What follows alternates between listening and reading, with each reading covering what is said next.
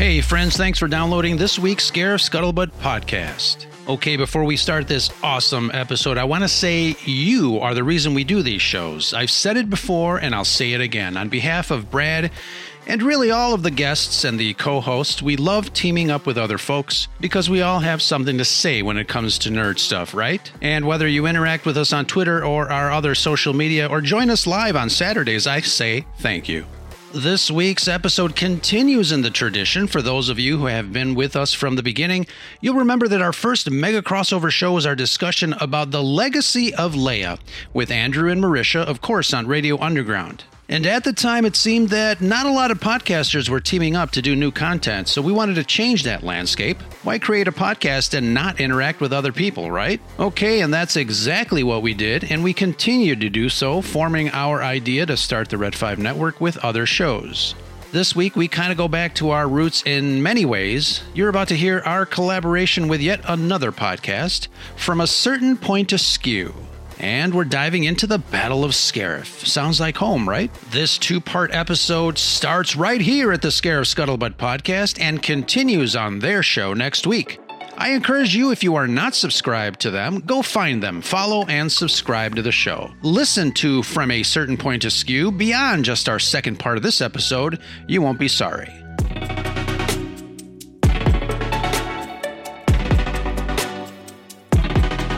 All right, December is coming up soon, right around the corner, and I wanted to give you guys a heads up.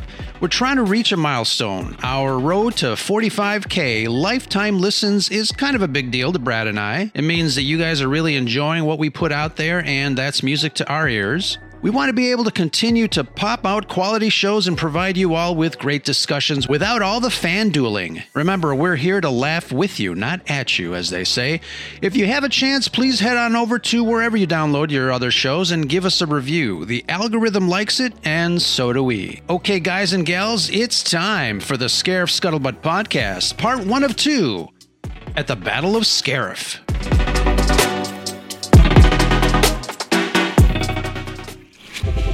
This podcast is a member of the Red 5 Network. For more Red 5 Network podcasts and content creators, visit bio.link slash red 5.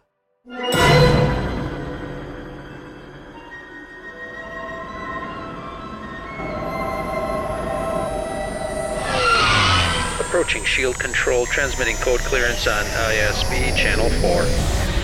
This is Scarif Substation. Proceed to landing platform for further instructions from Scarif Control. Scarif Control, this is TK226. Come in, Scarif Control. This is Scarif Station. Stand by. Yeah, we see heavy fire down below. Is the garrison deployed? We've had insurgents breach the shield. What's your status, TK226? Control just cleared the gate. Stand by to receive new orders. Scarif Control. We'll coordinate an attack north of the Visage Ridge and send in the walkers. TK-226, this is Commander Milan. Proceed to the North Ridge and engage the rebels there. We've got them on the run, but we need your support. Repeat, we need your support!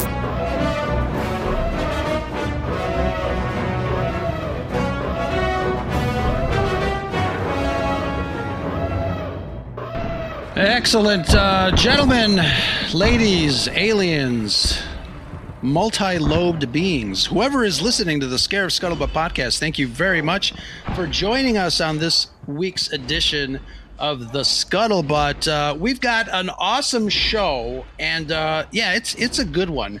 Uh, you guys are going to be doubly pleased, but um, in um, backstage i've got some folks that i'm going to bring out uh, but uh, first of all uh, i just want to mention again if you are finding us for the first time here at the scarif podcast thank you so much for trying this episode. You will not be disappointed. If you have listened to us before you've already been disappointed so don't worry about it. Just keep listening. But thank you big thanks to everybody who's uh, joining us on tonight's episode of the Scarif Scuttlebutt podcast. Mm. I have from a certain point askew the guys from that podcast uh, here. This is going to be kind of cool. We're we're doing a double show. And um, we'll uh, we'll explain it to you. But um, as you guys know, and I posted this uh, a couple of days ago, uh, the name of the Scarif podcast came from Rogue One. If you didn't put two and two together. Um, we are, um, yeah, exactly. We, um, well, first of all, let's bring the guys out. Matt J uh, from a certain point askew. Thank you guys for joining us. We appreciate. There's the applause. You get that? I've been here forever. Lurking. I appreciate you getting the name right because uh, a lot of people Yeah. messed that one up. So thanks, thank you very much for having us I, on. I can, I can read. Yeah, exactly. You got the stickers. You get the stickers to prove it. I think I think even Matt has pointed out a couple times that I've gotten it wrong when I introduced well, the show when we first started. That's that's keeping on brand for you, Jay. Yeah, it is That's true. perfect. That's perfect. How are you guys? We're doing great. very well. Yeah, Excellent. Excellent. Ex- excited to be on. You, we've had you on our show. We we did the um the Ahsoka preview, and Mhm. so Yep. and you've been trying to get us on your show, so it's great to finally be here. Yeah, fantastic. I uh, I love having folks on. It's uh, wonderful. Uh, I was telling Matt before we hit the record button. It's wonderful to kind of uh, team up with other podcasters, other content creators. I think it gives us it gives us an energy that um, that is different than if it's just you know solo podcasts or you know your your usual co-host. I think um, I think it really energizes the you know the yeah. I guess the landscape, I guess, of podcasting. Um, but it's wonderful. Uh, we've been at it for you know since 2019, and um, really uh, had such uh, you know we're having an amazing time here at the Scarif Podcast. Um, I've had uh, plenty of uh, regular co-hosts and some wonderful, wonderful guests, and uh, I'm very honored to to count you among those. So thank you. 2019. Can you imagine, Matt, if it, if if if you started the show in 2019? So did you not podcast before that, Ro? That was your first jump well, into it. actually, I had a podcast just about collecting back in 2018, Mm. um, and it was just myself. Um, and for some reason, why did I why did I leave that one? You I stopped collecting. was that I said you stopped collecting. I said no, I didn't stop collecting. Look I behind him. stopped- I know. Look behind me. Exactly. yeah, you couldn't fill the room anymore. You had to have. Uh, yeah, hit your, you hit your saturation point at some point. True. Yeah. Yeah. But um, it's funny.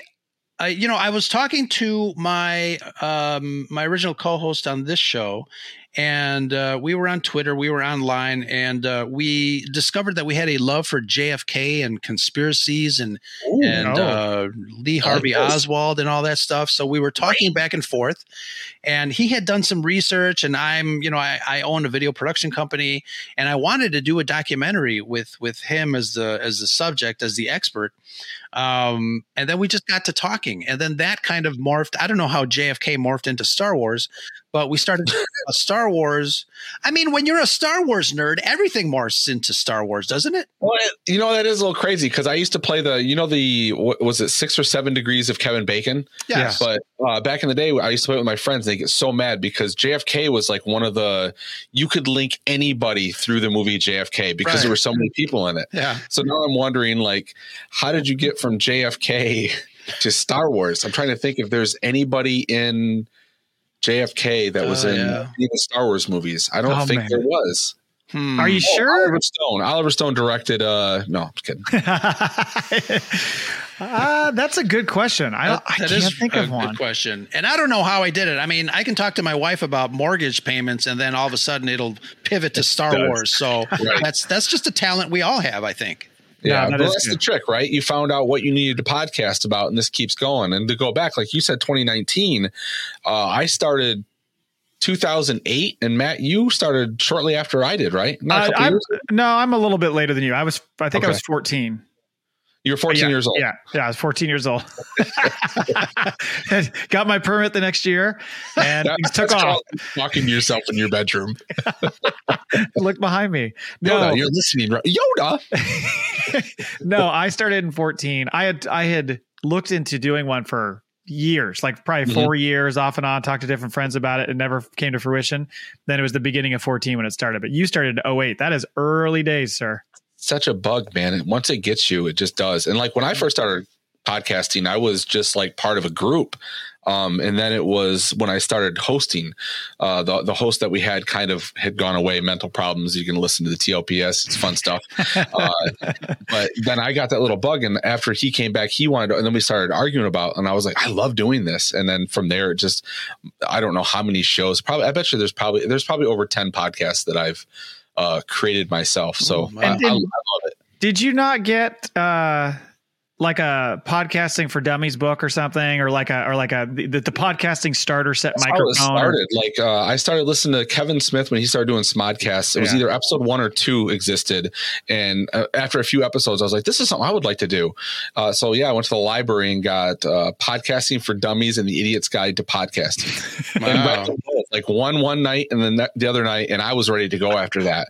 You Oh, know, and that was still like when you had to sort of like get on the internet and really figure shit out. Even though after reading those two books, but yeah. And then Wow. it's just been going on and on ever since. Did you imagine what's in those books, Ro? I mean, is, is it still worth worthwhile today? Those books. Yeah, good question. I don't know. think Is uh, there the, probably a kernels? The stuff is still pretty similar. RSS feed, setting things up. A lot of the Libsyn still exists, and that's what was recommended in those books. So there's not. You know what? This is probably not the place to have that conversation. But Yeah, Yeah. podcaster one, podcasting one hundred and one would be There the you go. shocker, I do that show too. It's coming back, 2024. No, but it's wonderful. I mean, I always talk, you know, obviously my Red Five crew uh, talk about technology and the facilitation of uh, what what did they call it back in the uh, the late '80s? It was the democratization of media. Hmm. Um, but uh, you know, we all uh, we all have a microphone and a camera in front of our face, and Yeah. all of a sudden we are content creators. Ooh ah! That's right. Everybody should have a podcast. Everybody should have a I think so. podcast. Yeah. Excellent. But um, yeah, so JFK to Star Wars, and we realized that not only did we love JFK and Star Wars, our birthdays are a day apart. So it was really, really freaky. Um, he's It's like the the Lincoln and the Kennedy stuff that lines up together with the secretaries and the That's yeah. right. yeah, and the dates, uh, Yep. you know, but um, yeah, so we started that podcast, and obviously, you know, in 2019 we had Star Wars Celebration here in Chicago, and I just uh, grabbed some gear and went to McCormick Place and went to town, talked to people, and and uh, you know, our first episode was uh, was dropped uh, soon after, so. Um, living living the dream one soundbite at a time, as they say in the news business. Very good. You know what's funny is I don't even know what year did we start this podcast. I think 2020. Was it pandemic year? I think it was. I think it was the summer of 2020. Because it still it, it runs in my because we did the Podtoberfest a couple years where Right. we would do episodes of Star Wars, so it's hard for me to like frame the actual show Yeah. and Yeah. what I came think- before it. I think the actual show started August of 2020, if I'm remembering Okay. correctly. So yeah, All but right. but before that, we did do some kind of one-off stuff, and then we Yeah. talked for months about doing. Why don't we just do a whole whole show? Right. Nobody else is out there talking about Star Wars and podcasts. Let's just do it. Yeah, apparently Scuttlebutt was before us, and that was it. Maybe we should have known. Yeah, that's too funny.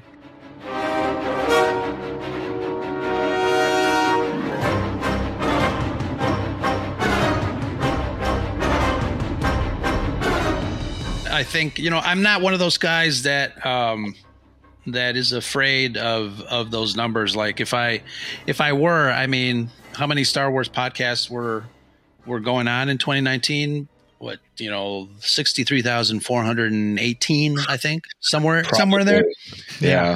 Um, The but- funny thing is, though, is or, or actually, I guess it's the great thing is there's a lot of the podcast li- listeners that listen to Star Wars podcasts listen to multiple Sure. shows. Yeah. you know, so that's that's great that they like. You really can't like feed them enough.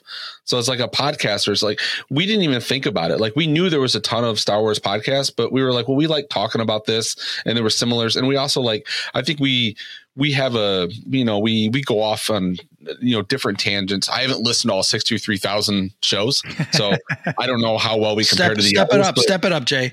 Yeah, I think Make some make some time. you bring a little something different. I to was going to say, if you talk to Rural Farm Boy, he could tell you about every single one of them. That's true, but he would not have a problem with any of them. No, very positive.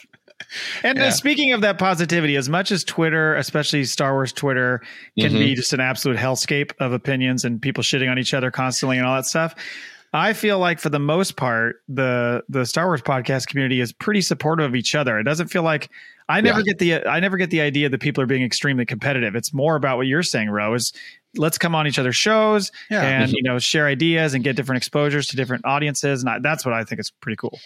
Yeah, absolutely. That's one of the reasons I, you know, started the the Red Five Network with uh, a slew of wonderful content creators, and we're just, you know, we're happy to be on each other's shows and support uh, what the other is doing, and it's just a lot of fun. I mean, you know, none, none of us are are going to quit our day jobs because of this, but uh, it's just No. it's, it's just a lot of fun. Yet, exactly, Not exactly. yet. Yep. Right. So real fast, what do you guys? Uh, anything out there in the um, in the uh, I guess in the media sphere um, that you guys are looking forward to? Any new projects? I know you know we are tail end of the the Ahsoka series, um, and um, you know there's uh, no new Star Wars on the horizon. We got uh, Loki, which is new from the MCU, but is there anything uh, coming up that you guys are looking forward to? like I'm an unabashed geek. Like I, I look forward to all of it. Uh, it gets pointed out to me regularly that I rarely hate things. So even even even the Marvels, like the new trailer that dropped from the Marvels, kind of has me excited. I watched, accidentally came across the end credit sequence uh, today. So there's something cool that's going to be attached to that that kind of adds on. I'm not going to do spoilers, but you can find it really easily on. It's just on Twitter.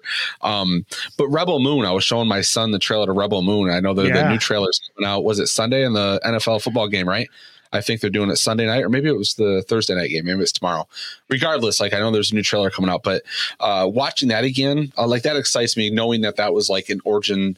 You know, it started as a Star Wars story, and then you know Kennedy or whoever was just like no, whatever. So Snyder held on to it and made it his own. And I, I don't.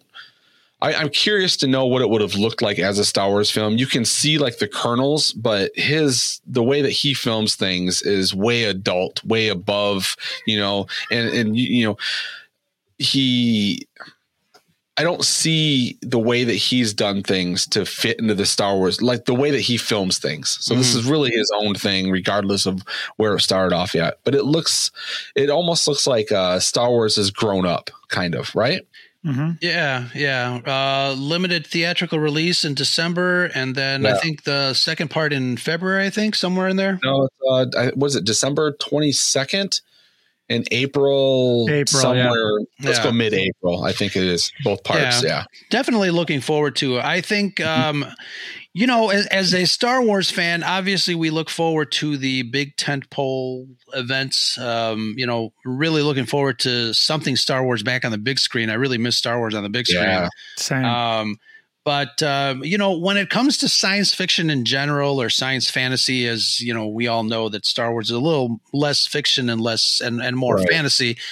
But um, you know, Rebel Moon is is for me, I think, is going to kind of scratch that itch um, for Mhm. new science fiction, new stories. You know, something that uh, isn't settled in a galaxy far, far away. Um, I um, I watched uh, the, the new, and I'm I'm sure we're going to talk a little bit about it at some point. I watched the new uh, Gareth Edwards film, um, The Creator. it looks good.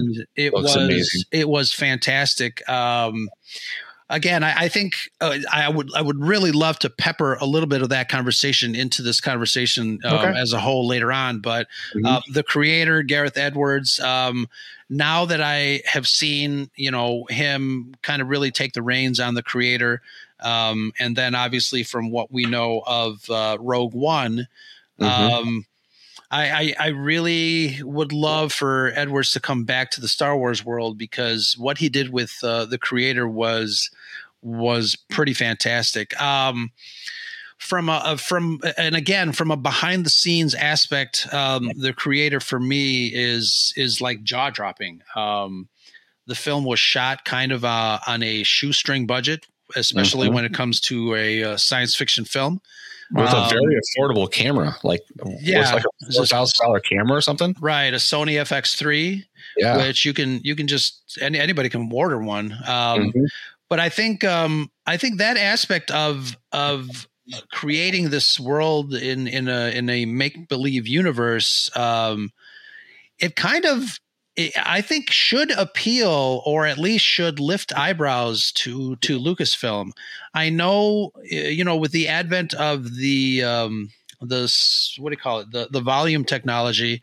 You Yeah. know, they've been using a lot of that because obviously, you know, ILM pioneered that uh, along with uh, stagecraft. And um, they're they've been using the hell out of it since the Mandalorian, and it's great. I you know I understand the need for for such a technology. It saves a lot of money. Um, Yeah. The workflow is a little different because they have to do the special effects first and then shoot. Right. Where on green screen it's the other way around.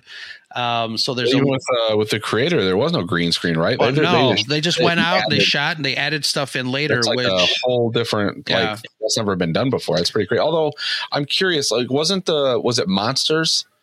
Um, didn't he shoot that on like a ten thousand dollar budget, and that was all he shot live Something action like and added the yeah. special effects himself? yeah, And that's Yeah. essentially what got him the job for Rogue Right. One. And then Yeah. he does Rogue One Yeah. and he doesn't do another one until this. yeah, Right. yeah. It's a I big mean, gap. It is a big gap, but I think you know, The Terrence Malick of science fiction. there you go. yeah, yeah, absolutely. But you know, I mean, science fiction films are are difficult to to produce and to develop. Uh, Yeah. They're not like And romantic well. comedies. Yeah. Um, you know, there's a lot of uh, you know a lot of people that will compare you know new stuff to the old stuff, and there's a lot of people that are set in their ways when it comes to science fiction. Um, if you're too derivative, they call you out uh, on being a copycat. Mhm. If you're too original, they call you out for taking a risk. So it's uh it's kind of a lose lose situation a lot of times, especially on Twitter with fans. So, um, but like I said, if you have not seen uh, the creator. Um, make it a point to find it at your local theater and and uh, hopefully watch it on IMAX. But uh, definitely get out there and watch it. hmm Yeah. That, have you, you've not seen it yet, Jay? I haven't. No, I it's haven't on my list. I, I psh, I barely have time to sit at this table, which is the one thing I love to do in the world. But yeah, uh, you know me, I love movies, but I haven't had a chance to see it. But I do want to try and see it before it leaves the theater. Yeah, same. I, I did not get a chance. There were several movies I missed. Like I wanted to see Oppenheimer in theater, didn't get to see it. I wanted to see the um, uh, Mission Impossible in the theater, didn't see it. I just so missed a bunch of stuff. You know, Yeah. it's a Yeah. bummer. Yeah, I'm always uh, a proponent of going out and sitting in that uh, dark theater, grabbing your popcorn and getting the energy from the other people around you. Yeah, and even even like uh, I I had a tendency. What was that? I guess it was a few years ago now. But I went to a number of movies by myself at night. Like my kids were young, Yeah. and I didn't want to mess with them, so I'd just be like, everybody's going to be going to bed soon anyway. And I'd go to a late showing of a Sure. movie, and it was fucking great. Pardon me, it did that was for great. Yeah, yeah. I don't know why people are afraid to go to a movie theater by themselves. Are people think they're going to be judged or what? What? You're what not think talking. That's it. That's the weird thing, right? But Yeah. like once I did it once, I was like, oh, this is like, psh, Yeah, go I grab mean, your drink or whatever you're going to do, your popcorn, sit in the seat and just enjoy the movie. Because once the lights are out, who gives a shit how many people you're with? just Right. just because I've got my overcoat on and you can never see my hands, what's the big deal? What's the big deal? Exactly. It's not that kind of movie, Matt.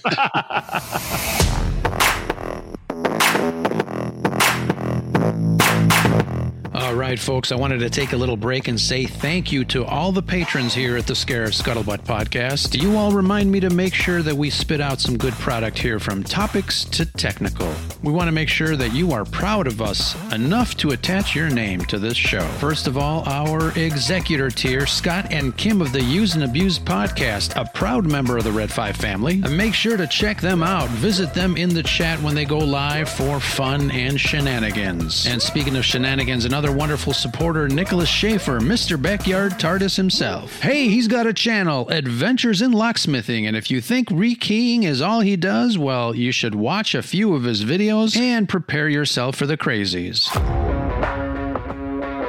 All right, and moving on to our garrison tier. Big thanks to the Frank, our resident Back to the Future expert. Log in and say hello. What's up, Frank? Melanie Marquita, big high five to you, my friend. One of my favorite collaborators. We got Comics and Cosmetics. Danny, her YouTube channel's got the latest nerd news and some awesome tips on comics and cosmetics. Go give her a sub. All right, big shout outs to Alex, the salty nerd himself, Nicole, peace, love, and all fandoms. And someone who brings joy to my timeline, Belinda. So glad you're on this list. I also want to give a special shout out to Vader Rapina and Rennie. And of course, Ollie and family. Thank you guys for your support. Thank you, patrons and friends of the podcast. If you're interested in helping to keep the lights on here, get some exclusive Scarif swag, stickers, and my periodic Ro rant episodes, head on over to patreon.com slash Scarif Scuttlebutt. Remember, we can't have the scuttle without the butt.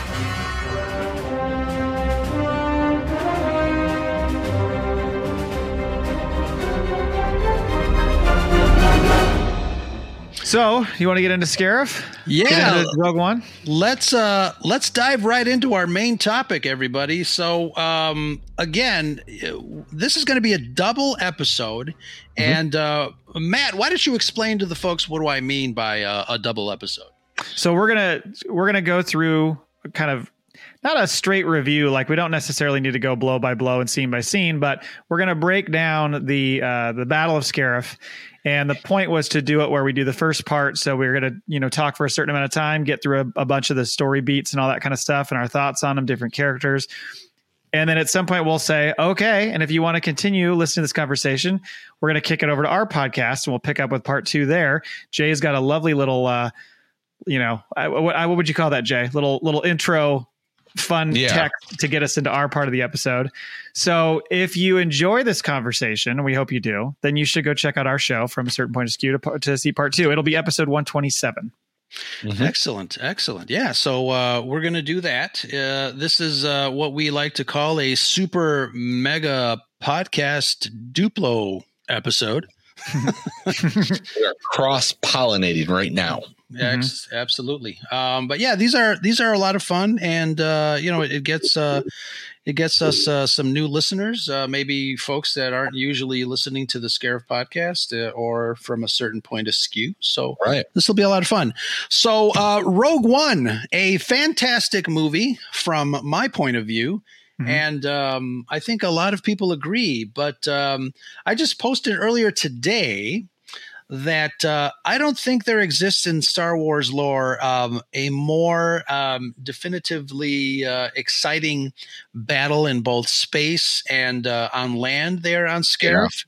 And uh, you know, Rogue One obviously has many advantages when it comes to, uh, or, or many really great, um, great elements when it comes to being a Star Wars movie. Uh, the first uh, spin-off uh, in the, um I guess, in the series of anthology movies that they were going to produce. Um, I really hope they do more. Um, honestly, you know, I, Solo was the second one, and you know, we all know how that went. But uh, you know, Solo is another movie that I really enjoyed on the big It screen. wasn't that movie's fault. no, I guess it wasn't. But um, I know a lot of people that uh, you know when it was uh, streamed on Disney Plus, they really enjoyed it and they regretted not Right. going out to the movie theater. So um, yeah, but yeah, Rogue One. Getting back to Rogue One, uh, it, fantastic film. Uh, wonderful elements. Uh, you know, again, there's a lot of uh, story points in that um, movie that really, you know, a lot of people say that they watched Rogue One and then A New Hope right afterwards, and they kind Yeah. of clump the two movies together. And I, you know, I, I would highly recommend, you know, always doing that from now on because it's, uh, it's, you know, we, we, people talk about what is it, the, the machete order in, in watching Star Wars, but uh, Rogue One should definitely be, uh, you know, cut butt right up to, uh, to A New Hope. Um, Lit literally handle it just like you're going to handle our two episodes of this. Exactly. Just one right into the other one. Yeah. beautifully said. Exactly. Well, I think I think Rogue One for me. I mean, it's I, I love Rogue One. It ranks way up there. I typically try not to rank Star Wars films, but let's, let's just say it's toward the top. Yeah. And uh, I think part of it was the fact that it it felt like um, it felt like the closest thing to the original trilogy, but also with a bit more edge to it. Yeah. Um, And so that's what I really liked about it. I mean, as much as Force Awakens, when it first opened, that first scene, I was like, oh, we're back to Star Wars. That's how I felt when I first got there. sure. And as much as it tried to kind of duplicate a lot of things in A New Hope, I still feel like Rogue One felt more like a George Lucas style original trilogy film to me. I think it was the sideburns that did it. Could be. Yeah, they kept like that '70s kind of feel to it, which Yeah. is, I mean, they blended like the the look right, but they updated it with like a, a better pacing for like modern audiences, technology, everything. But it's almost seamless. It's kind of crazy. And watching it today, I've only watched it maybe four or five times because like, I don't know about you guys, but like as an adult, when you're a kid, you just watch like I think that's why we're like obsessed with Star Wars so much. We could just watch it over and over again. Mm-hmm. And as an adult, I rarely get to see a movie more than once because there's so much to take in. I love this stuff, so I don't ever really go back much. But sitting and watching it again, I was like, man. I mean, it, this to me is it might. I would like to do like even if it was the Seven Days a Geek more so than like just fact put, but like the the greatest prequels. This has to stand up as like the greatest prequel ever made because it stands up as its own film. It is amazing. It's it's uh it grabs you by the balls. That Battle of Scarif is amazing, right? Um knowing the stuff that went into the third act and how they had to to reshoot things and kind of like blend things together. Yes. Um but man, does it it just holds up. And then when you get to the end of it, you're like, you're ready for a new hope, which Right. is 40 years ago. Right. It- it's. Yeah, I've I've heard people say the the first half of the movie is a little slow. I don't agree with that, but I've heard people say that about Rogue One. If they're going to complain about Mhm. it, that's what I usually hear. Sure. Um, but I don't agree with that. I think it builds the story really nicely so that the third act is so good because you've done that. It's, it's much like we talked about with Andor and how there's Mhm. so much development building up to it that once you get to the end of that season, it, you're just you're you're loving every second of it. And the other thing I thought about is I'm such like a freaking nerd loser.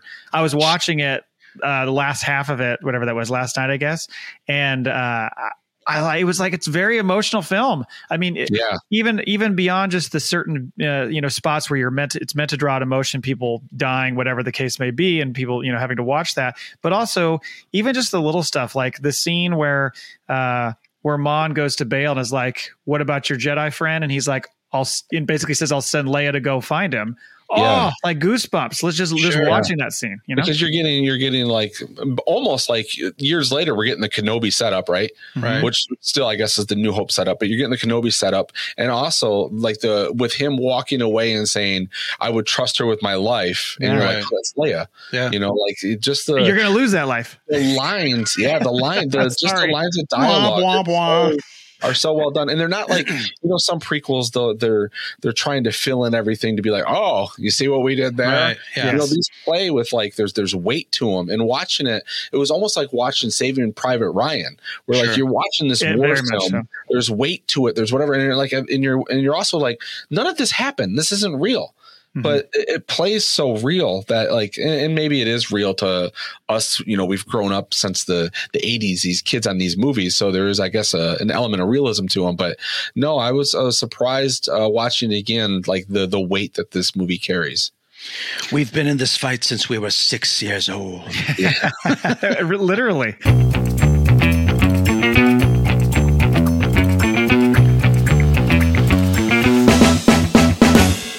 you also i think what's good about this film is you get a really good idea of just how how splintered the rebellion still is before Mm. this event like this is kind of i think what galvanizes the rebellion quite a Sure. lot and so i i, I think It's that their, it's it's cool their fir- first real victory. Right It- it- yeah, it's their Yeah. first battle and victory. Yeah, And I and, think like the fir- as a as a rebellion. Yeah, and I think the first time the Empire really has to take him seriously because what we see in Andor is even earlier than that. It's it's way fragmented. Mhm. Uh, people like operating almost as We're individuals. seeing different sects so far. Like the there's the separatists and the Yeah. there's Saw's group, and like and, yeah. you know everyone's kind of aware of each other, but they're not one They're collective not yet. unified. Yeah, and we see Right. that we see that in the uh, in the Rebels um, animated show as well. There's Mhm. certain cells doing little things that are kind of maybe an annoyance to the Empire, um, but like Jay was saying, nobody is united. And this is Mhm. kind of like the first time that you see a, a unified front against uh, the the Imperial forces, um, and it obviously it uh, it makes them um, you know stand up and and and and think about their the threat uh, of this you know Right. rebellion. This as as Palpatine says, this pitiful little band. It's, uh, Um, rebels, yeah. Well, yeah. and it certainly makes Jyn Erso quite the figure in the history of the rebellion Sure. because she's the one who really pushes all this forward.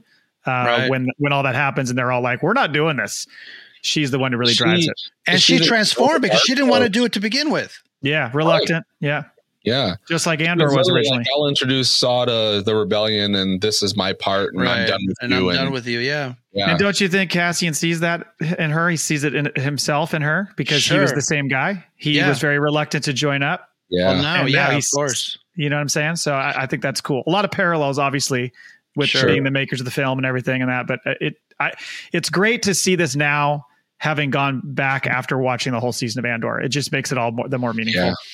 Yeah, absolutely. Um, I want to briefly uh, touch on the mechanics of of the film uh, when it comes to the look, the feel, uh, the texture of the film. I think. Um, uh, you know, one of you guys said that it just really feels like this was shot along um, at the same time as the 77 film. Um, there is so much detail and and TLC that went into making sure that uh, you know the costumes were right. Um, I joked around earlier, but the sideburns were right. I mean, Yeah. um, the actors look like they were just pulled from the the film um, that was recorded back in the seventies. Um, you know, the Rebel base, the exterior shots of the uh, Right. Massassi Temple. I I think uh, these are all things that obviously um you know pool this uh experience together for me especially because i'm i'm so into the behind the scenes stuff and uh, you know matt you were talking about how you know people and i've heard the same thing you know people saying that the the beginning part is kind of slow or boring Mhm. and I, I don't see that at all um you know we we, we get the scenes on Jedha where Yep. the you know the the, the tank uh, comes and and the stormtroopers are attacking and the the, Yeah. the you know the Saw's guys are attacking and it's just an exciting uh exciting battle even before you get to the battle of scarif uh, and the whole world is, or the whole city is, you know, destroyed. It's a pretty Yeah. emotional, massive like moment. people are dying. Yeah, there's Yeah. it's, there's uh there's a lot like, of oh, texture there which i has to, love right. Mhm. even there's this one shot of the a statue of a fallen jedi which uh, is is so uh george lucas he just it's like he just put it there you don't explain it it's just part of this world it is what it is we just Mhm. happen to see it at this point in time and there you go it, it, it means nothing but i know that you know as fans we like to pick things apart and i i would love to uh to maybe uh, I don't know have a little backstory on that, but it's it's amazing to see the set design, the the costumes, the scenes. Um, I get excited when I see stormtroopers to begin with, so it's it's it's wonderful. It's wonderful for me. I think one of the things that's been said before, this isn't anything new, but the- what what works for Rogue One in the original films, and I think not so much for the prequels, and they do a little bit more in the sequels, is everything doesn't look brand new. Right, their clothes are a little burnt or shredded or worn, torn. You know, Yeah. uh, that really adds a little bit of like a real world, like oh, I recognize this, even though you don't recognize any of it. You've never seen any of this shit before, but it looks real, and that's part of like watching this today and really uh tonight my son's been going through the the star trek stuff the newer star trek stuff. So we watched the last uh star trek beyond. We finished the last like 30 minutes of it tonight. And there's there's stuff in that that's like it, it's all beautiful and crazy looking but you can you see like the person in the cgi and with rogue one it's flawless like Yeah. the, the battles on the beach and the ship landing and troops coming out there's Yeah. dust flying up at them and it's really hard and i've seen a shit ton of movies it's really hard to pick where the elements start and begin from different shots Sure. um, and, and you know we want to talk a lot about um, of course i just uh, i'm podcasting so tony gilroy we give tony gilroy a lot of credit but uh, gareth i don't think gets enough credit because he was like replaced or added on to or gilroy came in and changed things but most of this movie is his, you know, and Jonathan Knoll, the the the, the guy that came up with the script, like, man, this movie is just flawless. I, I uh, watching it, like, I, I don't. Matt, when this first came out, this is one of the movies you were excited about, and then Andor, the same thing, right? And I was just like, wow, this isn't lightsabers. This isn't. But the more I watch this movie, I just this and Andor, I can't. Um, I, I this it's Star Wars, man. It's just it's fucking it's brilliant. It's a it's a, this is a fantastic movie. Well, so yeah, the the I'm of course on board for the lightsaber stuff and the Jedi stuff. But Yeah. I really enjoy when they get into just the the normal Star Wars world, the the the, the place that Mhm. exists around all the magic. Uh, that's what I thought was going to be so cool in Rogue One. When I saw those trailers, I was like, "This is so cool." They're Yeah. taking this one little bit from the crawl and they're going to make this into a story. Which you mentioned, John Knoll, who, who came up with that idea. I actually didn't realize that it was his original idea until I was looking back at the extras from the on Disney Plus. But Oh, um, okay. But yes, uh, there's something about uh, having these, like you said, these lived-in spaces that, to me, Mm-hmm. is what brings out the the Star Wars world. It's like it's like going to. Well, we talked to Christina recently, and her going on the Galactic Star Cruiser, going to Galaxy's Edge, and seeing just those little details that put you in that place.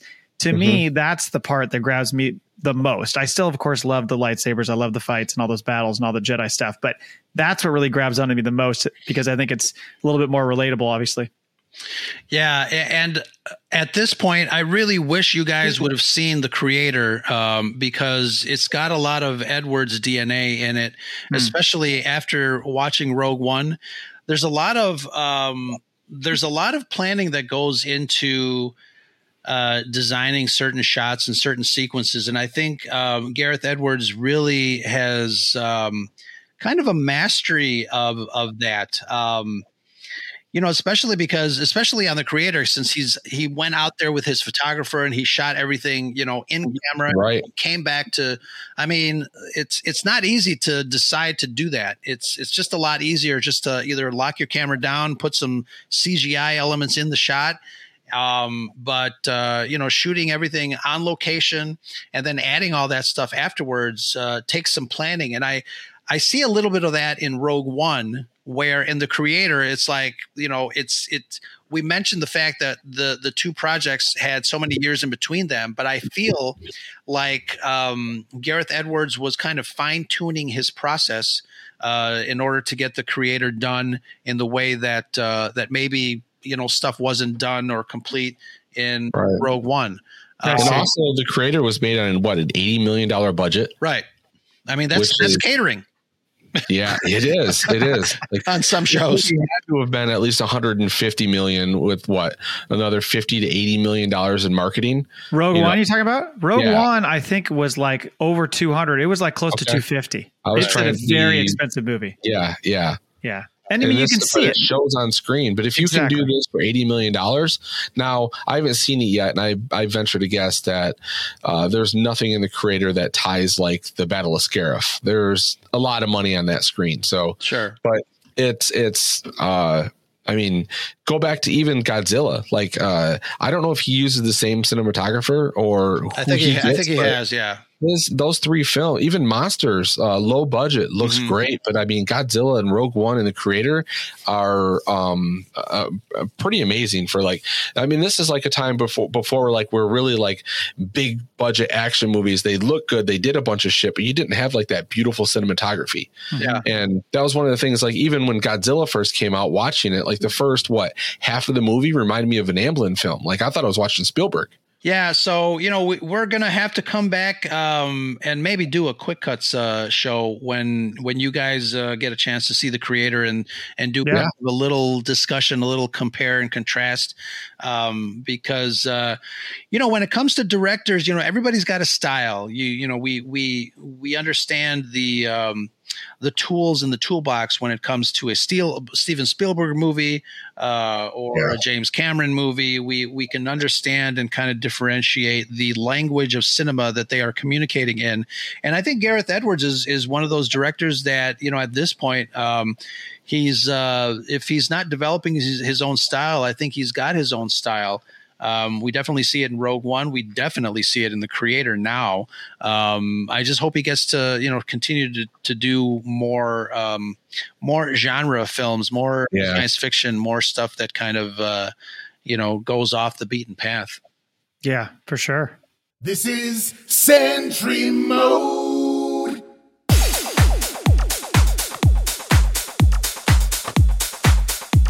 All right, folks, you heard that little jingle. You know what time it is. It's time for Sentry Mode. And for those of you who are not familiar with what Sentry Mode is, it's our quick little Q&A, our trivia five questions I ask a friend to come on board and uh, regale us with their uh, with their quiz talents. Uh, five questions, Sentry mode tonight. We have Alexander Moylan. What's up, Alex?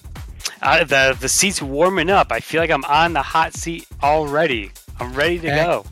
Excellent, excellent. I hope you have fun. Uh, we uh, we don't take this quiz too seriously, but uh, we definitely uh, like to challenge our friends here on the Scarif Scuttlebutt podcast. So, are you ready for five questions on Sentry Mode?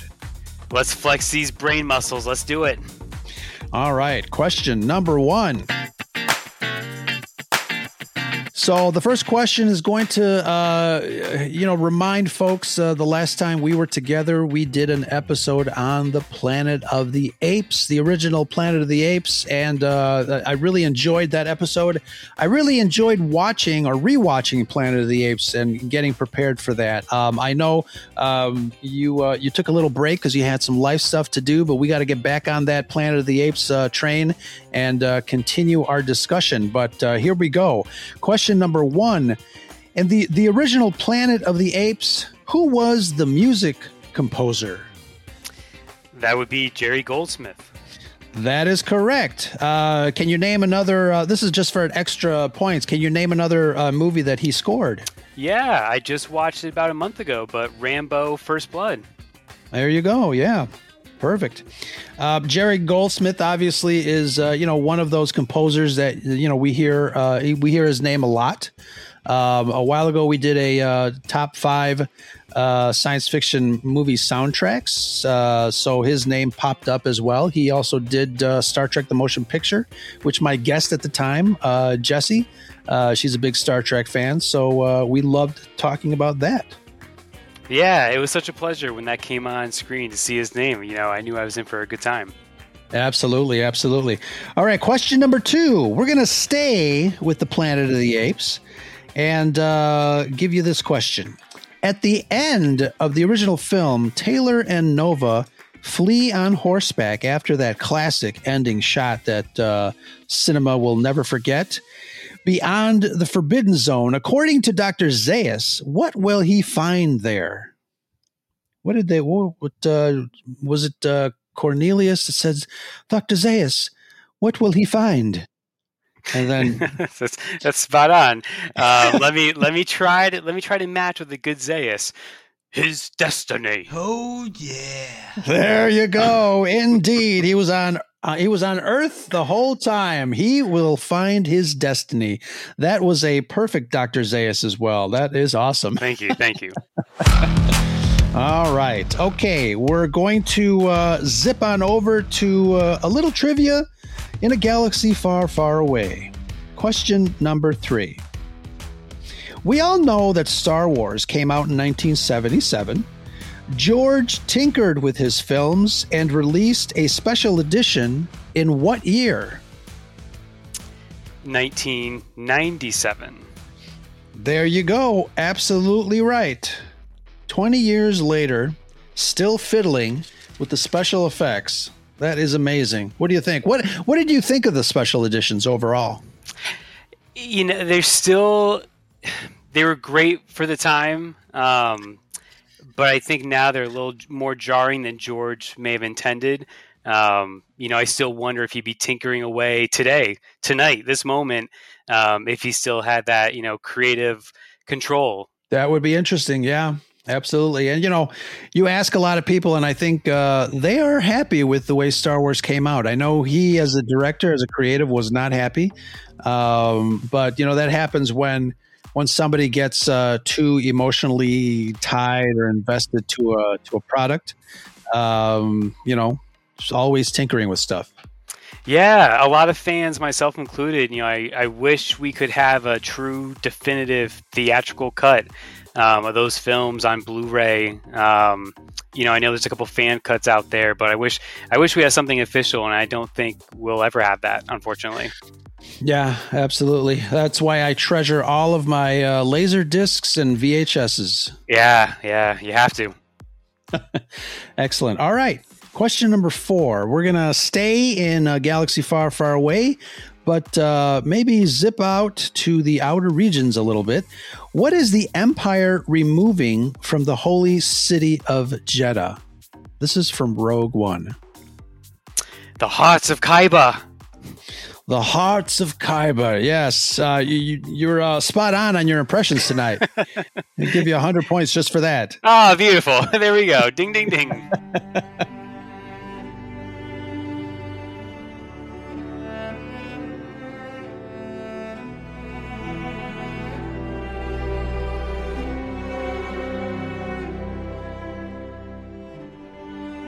The Imperials are uh, removing Kyber crystals. I wonder what for. They might be planning on uh, putting those in some sort of uh, device. Who knows? Yeah, just um, you know, keep an eye out, folks. Any cloudy days, uh, you know, let's keep an eye out for the weather. Keep an eye out for the weather or uh, any falling stars. Very large, round shadows might give it away. Excellent. All right. This one has nothing to do with Star Wars or apes, but I'll ask you anyway because uh, I'm I, I know you are a uh, well-rounded nerd. We've uh, talked about a lot of stuff, and um, I think you'll get this one. Question number five. What is the name of the supercomputer in Stanley Kubrick's 2001 A Space Odyssey? Now, I'll take half credit if need be, because okay, I don't okay. know the numerical sequence, but can I just submit Hal? You can submit Hal. Is it 900 yeah. or 9000? Oh. It's it's one of those two. it's um 9000? That is correct. Ooh, okay. Hal 9000. How about three quarter credit on that one? That, that I had some assistance assistance. That's fine. What are you doing, Alexander? excellent. Yeah, uh, excellent. Uh, I, I, knew you wouldn't have uh, trouble with that. Last week, we also had uh, someone that uh, scored a solid 100. I would claim the same for you, a solid 100. Uh, you know your stuff. You're a gracious host. I, I appreciate that. Thank you. Thank you. Excellent. Uh, so uh, just uh, hit me up when we want to when you want to continue talking about the Planet of the Apes. Um, I got my notes ready. Uh, I know we uh, we just did the first original film, but I know uh, we wanted to continue through the old the old classic Planet of the Apes. what was that? The second movie was called what? Beneath. Yeah, we're going beneath the Planet of the Apes, where things get even crazier. Excellent, excellent, uh, folks. Uh, if you liked our, uh, our first discussion on the the original Planet of the Apes, stay tuned for an imminent announcement. We're going to be continuing our discussion on the Planet of the Apes, and uh, once and for all, we're going to have a lot of fun. Excellent, Alex. Why don't you tell folks where people can find you to say hello there? Yeah, hop on Twitter, everyone, at Alexander Moylan. You'll find me there. Let's talk Star Wars, apes, whatever you like. Excellent. A little Hal 9000 as well. But uh, Alex, thank you so much for joining me on this segment of the Scarif Scuttlebutt, the Sentry Mode. Five questions. I bring on friends and we have some fun. If you have any questions you want to submit, hit me up on the DMs or call our Scarif Scuttlebutt hotline, 773 234 8659. Thank you so much, Alex. Thank you, sir. Thanks, everyone.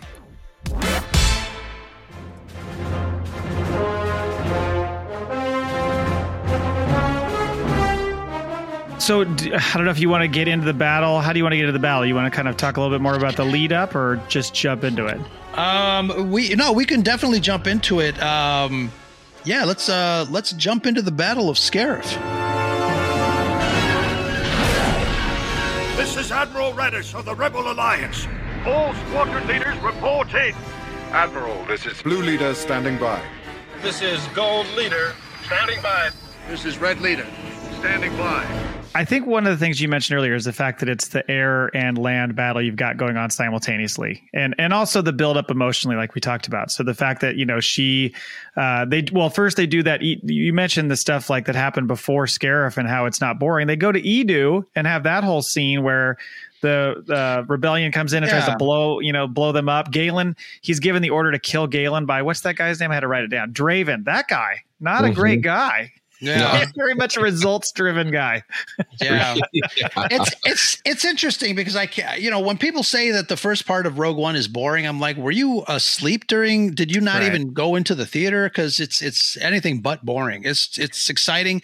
There's a certain emotion to it too. I mean, you know, Cassian is fighting his um, the order to to kill um uh, you know Galen. uh, Galen Yeah. and uh there's a lot of emotion there there's a lot of uh character you know build up and and development and and revelation Right. And you need that though, because that's some of the things they tied back in when uh, Gilroy came on. I think some of the additions were they, without introducing um, Jyn as an older woman that's already with the Rebel Alliance, they did the whole breakout scene, right? So you kind of get to see who she is and what she can do before, you know, we see her getting her mission, right? Uh-huh. Uh, we see the the I think the one of the additions was Cassian meeting up with his informant and then killing him. You know, so like right, Right. away you know this is not the Star Wars type that I'm used to. oh yeah Uh, there was a couple initial, but you need those elements. Like they're not boring. You're right, but like they might be slower, right? But you're the the the fact that you can't have the ending that you have and give a shit about losing these characters if you don't care about them. sure Mhm. Yeah You know, I mean, that's story 101. So they had to give you that. And then going into this third act where you're like, because originally, I think we're going to talk about this later, like, we know what was going to happen, whatever. But that was the, you know, I think all of the characters were to survive. And then, spoiler alert if you haven't seen it yet, but uh there's They no don't. happy ending here.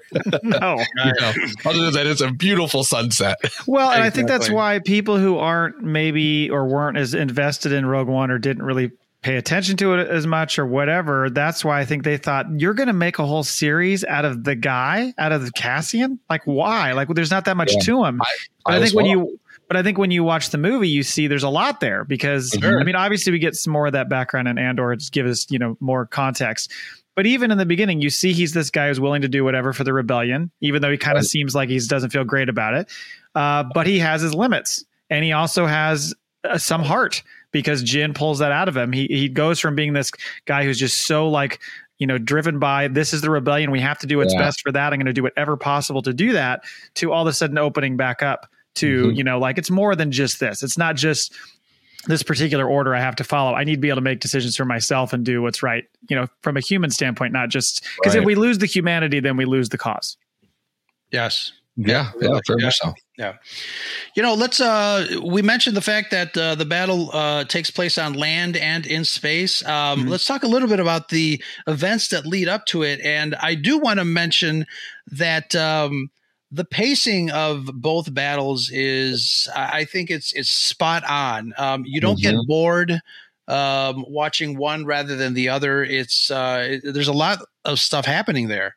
Um and then you know you get um you get that mix when when Krennic uh, shows up and uh, starts to realize you know what is going on. But um, there's a line that uh, I think uh, who says it? Uh, Brody, Rhodey. Bodhi, Yeah, he says. Um, no, Cassian says it. Uh, Okay. Make ten, make ten men feel like feel a like a hundred. hundred. Yeah. Yeah, Yeah, that's just as they're coming into land and they're they really don't have a plan, but Yeah. they know they've got to get these plans, so they're splitting up. There, it- there's a. Okay, sorry. No, but but it's wonderful to see that um, that line almost taken literally because they Yeah. they they do kind of make ten men feel like a hundred. Um, they kind of spread out. They put right, right. I mean, putting putting those uh, charges in strategically placed uh, areas Mm-hmm. and uh, causing the ruckus that they did um, really disoriented the empire. Um, you see Krennic kind of looking uh, atop the citadel and uh, realizing that uh, something's going on. Um, but uh, uh, I wanted again, I wanted to mention the pacing of the two battles. Um, I think they're it's it's near perfect. What do you guys think? Well, yeah, like you said, I don't think you. There's so much going on, but you don't lose track of it. You don't feel lost. Uh, it, the Right. cuts are the cuts are natural, and I mean, we got a lot of this. It feels a little bit Return of the Jedi esque in the sense of that was always doing a good job at those swipes and cutting Yeah. back and forth, Mhm. you know, to two different plots or three different plot lines. Yeah. So this one, I just felt like they they don't they don't go away from one for too long, so that you're Right. forgetting about that other part of the battle that's happening. But then they they you know they keep you still informed on what you're seeing. I mean, yeah, like you said, the the the whole like uh like even Bodhi is the one who gets on and starts going, say you're on platform two and there's a bunch of troopers. Say you're on platform six, there's a bunch of troopers. Right. Right. It is like making the most out of a small little amount of resources. Uh, and, and you just, you kind of feel that. And it very much feels like a, a, a bunch of World War II movies we've seen. Small band, small group, small platoon, or not platoon. I'm getting the, the groups wrong. Squad, something maybe, Right. where they have to take on a larger enemy and have to be very creative in the way that they do it. And so, and, and that's also totally goes back to A New Hope and how they had to fight. But from the but from the filmmaking standpoint and the pacing, like even like uh, uh, Bodhi is like, you know, what do you want me to do? And they're like, well, you you stay here because you're you're our way out of here. Like if we actually survive, we need to get out of here. So instead of having him just sit around, you know, he's listening to the radio, he's kind of taking part, and then he's like. He has to be involved in the mission because at some point, you know, uh, uh, Andor and Jyn are locked into the tower. There's no way out for them other than they have to send the signal from the the satellite dish, right? So they've got to. So now he's got to move. So like, like there's always somebody moving. You know, you've got uh, who is it? Uh, Shar- Sharit and Chirrut and- and Baze. yeah, Mhm. and Baze. And they're uh, I, I- every time I've seen this movie, those two characters grow on me more and more Sure. Mhm. Yeah. more than the other ones. Like I really enjoy their characters and their brotherhood, you know, and uh, Mhm.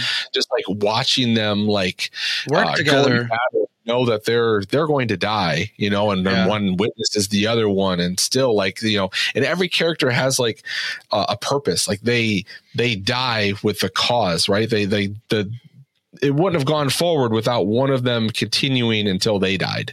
Like Yeah. it- it's brilliantly executed. the stakes are real uh, of of of everyone in that group. I mean, you know, you mentioned it. Uh, Cassian and Jyn are trapped on the Citadel. Um, you know, the the beachfront. Uh, the they're you know slowly being decimated. The space battle. I mean, this uh, again, the stakes are real, and uh, you it's it's palpable. Um, right and they, and they let it. her to die. Like they, you know they were trying to get uh you know and mon mothma again is like you know she lets everyone kind of vote or whatever and she doesn't oversee anything. So she's like well they're they're saying no. And they're like well we're going to go anyways. This ragtag group they kind of get together and they go to Scarif thinking well, they, first of all they don't know how they're how they're going to get through the force field and get in there. And if Yeah. they do they think they're alone. And then over the radio they hear because they've actually infiltrated and shit's going down. Like the rebel alliance decided we're going in. So then you know as as you've got this small group of people you give a shit about all of a sudden now all these ships are showing up you know? So then you're getting this space battle that you know you always have to have in star wars and it's Sure. just man is it played? And uh what what's the who, who's the the guy that's like the uh, forget his name. He's he's not the Admiral Ackbar, but he's the what's Oh, his Ra- name? Raddus. Raddus. Yeah, Yeah. yeah, Raddus. He's pretty badass too. Yeah, absolutely. I mean, you know, it's it's great that they brought him in, and it's great. Uh, you know, there's a, a little animation connection between uh, him and his character and his ships, and and um, it's fantastic. Um, you know, one thing that I, I I did want to mention because obviously it, it seems like we are fans of the Andor series, and I think um, going into the Andor series, I was really excited not only to you know to see the characters that we we know um, from from Rogue One when it comes to Cassian Andor and his you know I, I guess uh, a prequel story, but uh, the character of Saw Gerrera in Rogue Yeah. One. Um, and really from his inception, from the animated shows in the um, what is Clone the- Wars, the Rebels, Clone Wars and. Rebels. I mean, the way that Saw Gerrera and uh, you know, kudos to the actor. Um, Forrest Whitaker. Whitaker. Forrest Whitaker is a force to be reckoned with, and I say that with uh, with, with great power. There, um, Yeah. You know, and the they wrote the character of Saw Gerrera and um, and Mon Mothma so perfectly well in the animated shows, and that is one of the things that actually I was looking forward to in Andor. I wanted to see more of that uh, that you know that little infighting between the two characters. They were tongue in cheek Right. with each other, um, so um, passive Yeah, Re- aggressive and- at some point. in Rebels, there's a very uh, there's a huge confrontational scene between the two where she's Yeah. on Hollow, I think, and he's in per, in person. Yeah, But I, I'm excited to see more of him. I, I want to see more of them in, in season two of Andor. Yeah, I don't. I don't. Yeah. I'm glad. I don't want them to. I want to see more of Mon Mothma. well, we know you want to see more of Mon Like, Mothma, I, I, I want her to have her own show. but I just mean I think that it's good that they don't abuse and and use Sure. Saw too much. Mhm. But I think we're Right. we're gonna have to see more of him in, in season two. And another person I'm excited to see in season two, if you want to call it a person, is K2SO. Because one Sure. thing that I've I've talked about on our show a lot is is that Star Wars is so good at making likable droids. They do it Yeah. all the time. Oh, they yeah. do it so Yeah. well. They did it again in Ahsoka with Huyang. And so I think that death scene was like it hurt. Like when he was Mhm. going down Sure. for that, Yeah. I mean, it's it's an emotional moment because you realize that Cassian has this long-standing relationship with him, and as snarky and as goofy as he is at times, he was a you know a critical part. Right. And, and like that's an origin we don't know of yet, right? Because he's an Imperial droid. Yep. So we've seen them in Andor, like just like choking the guy up against the Sure. wall on the beach on whatever planet that was. Yep. Wasn't Nevarro, it was whatever. oh but God, good question. I know. But um to see how ruthless they can be, like where does this K2SO get his personality? You know, even though it's dry as hell, Mhm. you know, he's always given like statistical analysis that you don't want to hear because it's never going to work in your favor, even Right. though Which is a nod to three PO too. Right, yeah, yeah, Yeah. but it, like fuck three PO. Well, like, I know, but I'm just saying. Yeah, it's I a know. familiar nod. So like I am, I am, I'm very. Uh, we were hoping to see a little bit of him, at least his introduction in the the end of season uh, one of Andor, and we haven't yet. So, but we know going to season two, like there's gonna be an introduction. You know, they have to become chummy. Yeah. You know, like what is it that makes the two of them or him trust that droid? Because you know you don't know if he's gonna glitch and shit's gonna go wrong. But Right. uh, and Alan Tudyk, like just add something. So I'm, I, he's supposed to come back, right? He's supposed Yeah. to come back. I back. believe he Not said he's voice. coming for season two. Not just voice. But Okay, yeah, Yeah, yeah. absolutely. Yeah. Nia Niamos is the name of the planet. Niamos, you Yeah. got it. Yeah. Yes, that's right. Yeah, Thank- and I mean, we talked about the cinematography stuff too. There's a lot Mm-hmm. of really cool shots in these battle scenes. Like the shots of the AT-AT coming through Yeah. uh, from behind them was really cool. And before, uh, guy who likes to listen to our show, Max Rebo, complains. I know they're probably called something else, but they look like AT-ATs. Right. I didn't have time to look up the model they're number. They're the smaller versions of the AT-ACT. Yeah. Yeah. Right. But that stuff and watching, uh, it's always cool to see um, X Wings and, and TIE fighters and stuff flying like kind of like in atmosphere. Right. I always Yeah. enjoy that. So it was cool Sure. to see that. I there's well, then you also get the fact that like you get these little fun nods. The ghost shows up to the battle above. Sure. There's just Mhm. so there's so many things happening much there. from a cinematography standpoint that are And, uh, so didn't- rewarding. I, I, I'm correct me if I'm wrong. We'll probably delve into this a little bit later, but like the the the fight above wasn't the was it Red Squadron? Was um, uh, Yes. some of the footage was pulled from the original uh, outtakes of A New Correct. Hope, right? Yes, red and gold. Yeah. Red and gold, yeah. Absolutely. And uh, we'll definitely talk about that later, but um, I want to um, take a quick pause right now and uh, um, really do a quick little recap before we continue on our discussion. Um, and we're going to continue that discussion on your show uh, from a certain point askew. So, um, um, guys, uh, Rogue One is just such an amazing film. Um, you know, Matt, you mentioned that uh, you don't like ranking Star Wars, but um, I do, and I rank this one um, in my top three. Um, Empire is number one. Rogue One, I think, is number two, um, and then three is a mishmash of whatever you know, whatever I'm feeling at the time. But um, um, absolutely, Rogue One is is up there for me. Um, you know, it's um, it's it's uh, it's a wonderful film. It uh, it takes me back really to watching A New Hope um, for Yeah. for many reasons, and um, obviously, you know, Jay, you talked about how it feels like they pulled the film from from back in the '70s, which we'll definitely talk about. Um, but uh, guys, big thanks for uh, having you guys uh, do this first part of the discussion course. here on the Scarif Scuttlebutt podcast. Why don't you tell folks where people can find you? and where to go after they listen to us. Yeah. That's right. So we have a website from a certain point askew.com. You can also find us on Twitter at FACPA pod.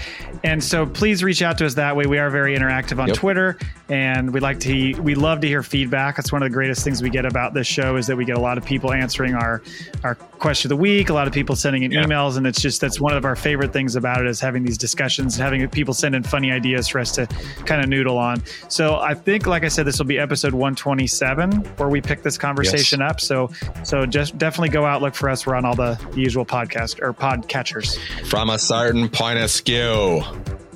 Perfect, perfect. Thank you guys. And uh, yeah, let's continue the conversation.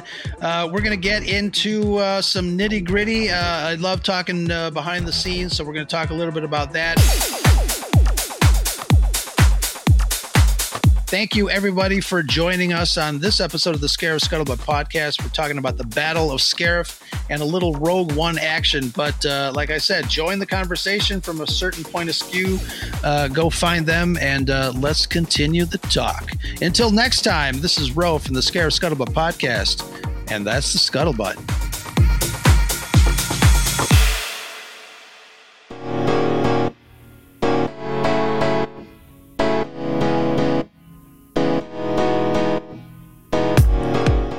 Listener. Just a reminder that the podcast you just heard is a proud member of the Red 5 Network family. Red5Network.com offers you a great variety of shows you'll be sure to love. So the next time you're itching for quality content, Make sure you head over to red5network.com. you'll find this podcast along with a whole lot more. All wings report in. It's the Red 5 Network.